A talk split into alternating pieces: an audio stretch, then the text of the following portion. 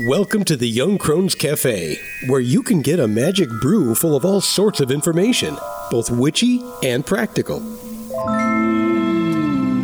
Grab a cup of coffee and join us. I'm Elizabeth, a wordsmith. And I'm Dave, a modern day sage. We are going to talk about various witchcraft and life topics from a slightly more mature perspective, at least most of the time. Thanks for joining us.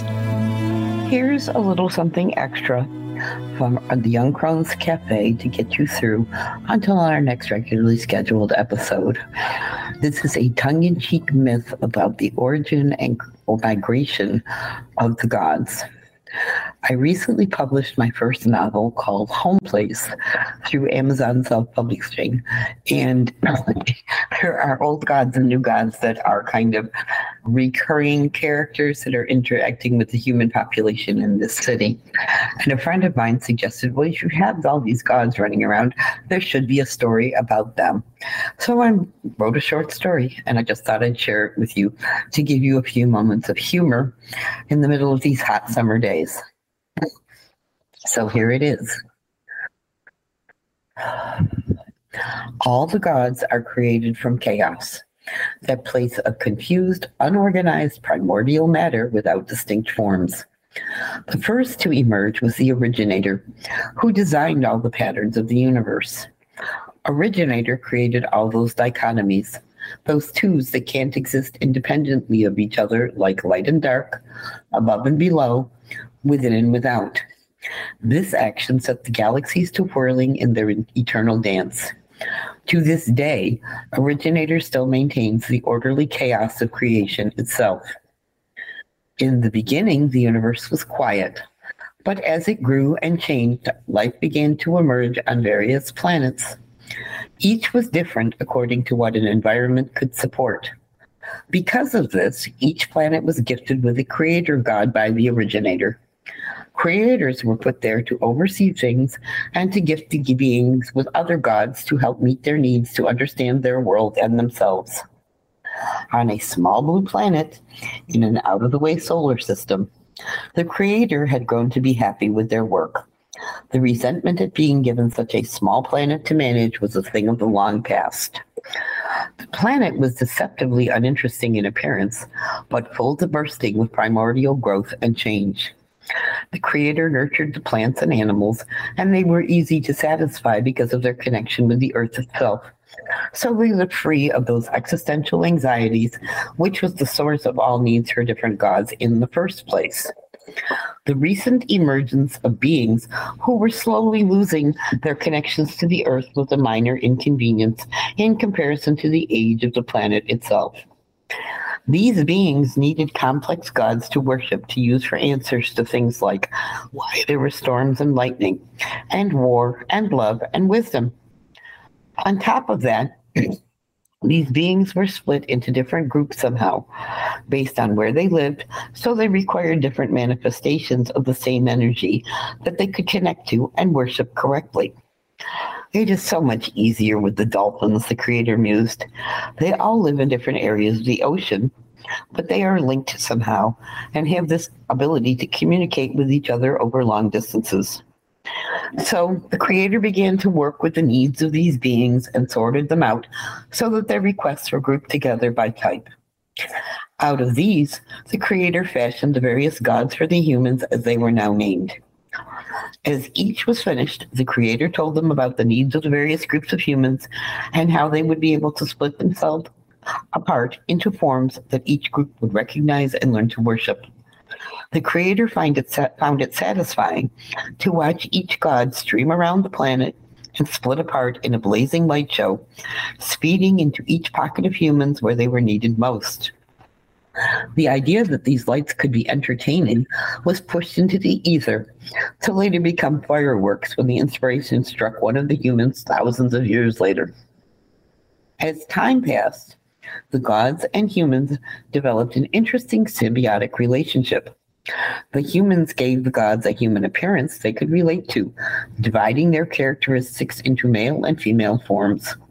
They built temples with elaborate statues of them, which created a priesthood who spent their days in ritual worship and instructed the other humans in the proper way to approach a god with their needs and requests. This energy of worship fed the energy needs of the gods and enabled them to grant at least some of the humans' requests, which generated more worship, which generated more power for the gods. This relationship worked well for thousands of years, but because this Earth planet seemed to be in a constant state of flux somehow, everything slowly began to change within the human communities. First, they discovered each other through trade and conquest and began to mix and match the energies of the archetypes of each god with the same gods of other cultures. This was what began the diminishing of the worship system. When one culture conquered another, the god of the vanquished was absorbed back into the similar energy of the victor. There was no animosity on the part of the gods. After all, like calls to like has always been a basic principle of how the whole universe created and functioned. Other cultures vanished off the face of the earth, whether from disease or some disaster that destroyed it utterly. These gods were left homeless in a sense and wandered off to find others exactly like them to also come back together. Little by little, the gods began to inhabit smaller and smaller areas, and their influence began to slowly wane with the humans. The Creator had seen this coming, being well aware of the innate curiosity of the particular type of being. This curiosity drove them to understand the seemingly inexplicable parts of their world and themselves. Another influence was the rise of cultures that seemed to be willing to worship a single all encompassing creator type God and to stamp out any worship of the old ones who had been such a part of their parents, part of their development. Like teenagers who often reject the beliefs and values of their parents, most turned their back on the old ones, embracing monotheism with enthusiasm, along with philosophy and the arts and sciences. A God arises and is powerful only as long as they meet the needs of humanity for a time. Then their power fades, and then they remain alive in the shadows of memory, but still exist on the corporal plane, stuck in the last form that humans had given them. Many of the old gods were ancient and reemerged periodically to full power because their intrinsic energy was called upon once again. Such a god was one of war. Humans were constantly creating new and different ways to wage war on each other for inconsequential slights and disagreements. Another was the personification of the goddess of fate, whose existence was so interwoven with that of the humans that she remained a powerful deity throughout the ages and changes of the planet. Many of them faded completely and were absorbed back into the primordial source from which they arose. The remaining old ones became wanderers, moving from city to city throughout the civilized world, always remaining on the periphery. They grew to like the peace and quiet that came from not having to be bothered by human requests for love, wealth, fame, inspiration, and the like. They were always aware of where others like them were located. They were similar enough in energy to recognize each other, but didn't want to call attention to their being so different from the humans they lived with. The beings had entered an age where they were likely to try to destroy anything they perceived as too different or a threat to the monotheistic churches, which had grown exponentially in the influence they had over most of the population. Humans became explorers in their quest for more spaces to inhabit and to find sources of raw materials for the things they had learned to make and desire. As part of this expansion, Fate had crossed an ocean to create a space for herself in one of these expanding population centers that eventually grew to become the city. She settled quietly into a neighborhood of beings that others called immigrants, those newly arrived in the new territories and didn't quite fit in with the society that was already living and working there. It was the perfect disguise, and she existed there quietly without incident. Living in one of the buildings they called brownstones, her energy slowly became intermingled with the bricks themselves, and the building awoke because of becoming a quiet, sentient presence in the middle of the neighborhood. Its energy became a beacon that called out to the old ones scattered over the world. Some of the old gods had lived in the city with the people since its founding, those that were previously bolder and more adventurous than others. The rest had found their way to the city one by one from their former places. Each had been welcomed by fate who was waiting for their arrival.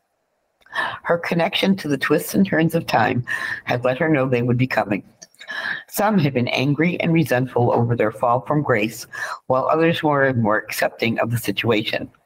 They settled into a quiet life of retirement from the world amongst the new human immigrant populations that moved into and then out of the neighborhood as they developed connections with this new country.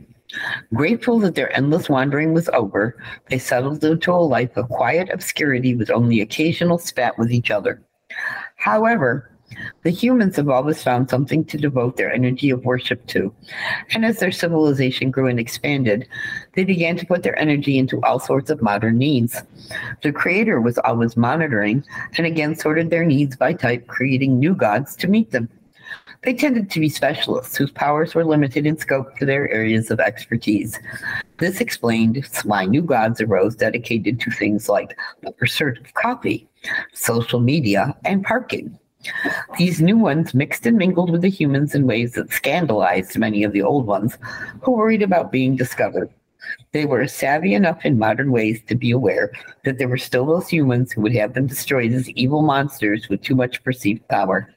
They had seen ample evidence over the centuries of the mob mentality to which many humans were susceptible. While some of the old ones were still somewhat powerful because of their talent at adapting their ability to absorb energy to the needs of their times, others, like the god of money, had changed his own focus from bartering to investment banking, which let him be part of the modern world's needs. Similarly, the gods of music and writing who worked as muses to the artists of the world did the same. Still others had their worship revived somewhat by the emergence of witches from the shadows, who had always followed the old ways somewhat, and this neo pagan movement who were trying to recreate the worship of before. Now, old and new alike were quiet fixtures living in apartments scattered throughout the neighborhood. The old ones each had a space that suited them, decorated in colors and items that reminded them of their pasts, and it soothed them. The new ones, for the most part, had places scattered all over the city in different neighborhoods, but retained at least a small place in the neighborhood because it was home to them. When they arose, they all seemed to at first appear somewhere in the area. The energy of the gods attracted all sorts of creative types, and the area had become a mecca of sorts for artists and performers. While their interactions with each other were similar to those of the best of dysfunctional human families, in general, it all worked out well for the most part. I hope you enjoyed this tongue in cheek myth about the origin and migration of the gods. Until next time, may you find mirth and reverence in all things. Well, it looks like the coffee cups are empty for this week. We hope you join us again next Tuesday, but you can find us at our website, twoyoungcrones.com. That's the number two, Young Crones. We'd love to have you join our growing online Discord community. Check out our new Patreon presence. Just look for Young Crones Cafe. Through Patreon, you'll be able to make it to our Discord. We are also Young Crones Cafe on Twitter and Facebook. Until then, remember, we are witches who work with energies to effect change. We are believers in both immanent and transcendent divine. We are celebrants of the passage of the solar and lunar cycles. We are hedge walkers who pass back and forth between the worlds of the magical and the mundane. We are seekers of knowledge. And we are walkers of a spiritual tradition we call the path. So mote it be. So mote it be.